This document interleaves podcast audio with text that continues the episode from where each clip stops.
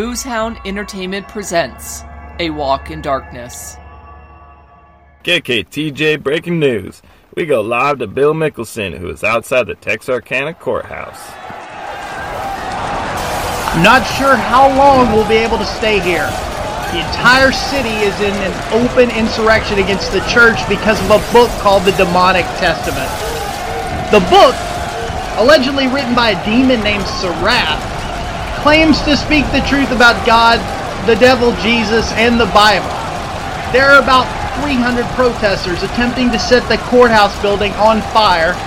And as I look down Broad Street, another hundred are looting and vandalizing the businesses all the way down the street. Oh wow! A car several blocks down just blew up. It is complete anarchy out here. There's no police, no fire engines.